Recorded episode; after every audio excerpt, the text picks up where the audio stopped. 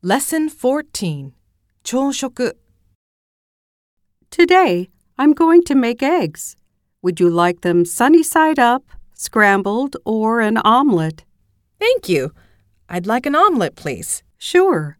What do you have for breakfast in Japan?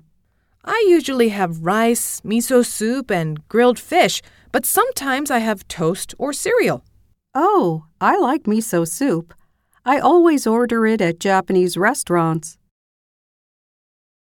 ミニ会話 Can I have some of the ham in the refrigerator? Of course. Could you get the milk while you're there? Okay.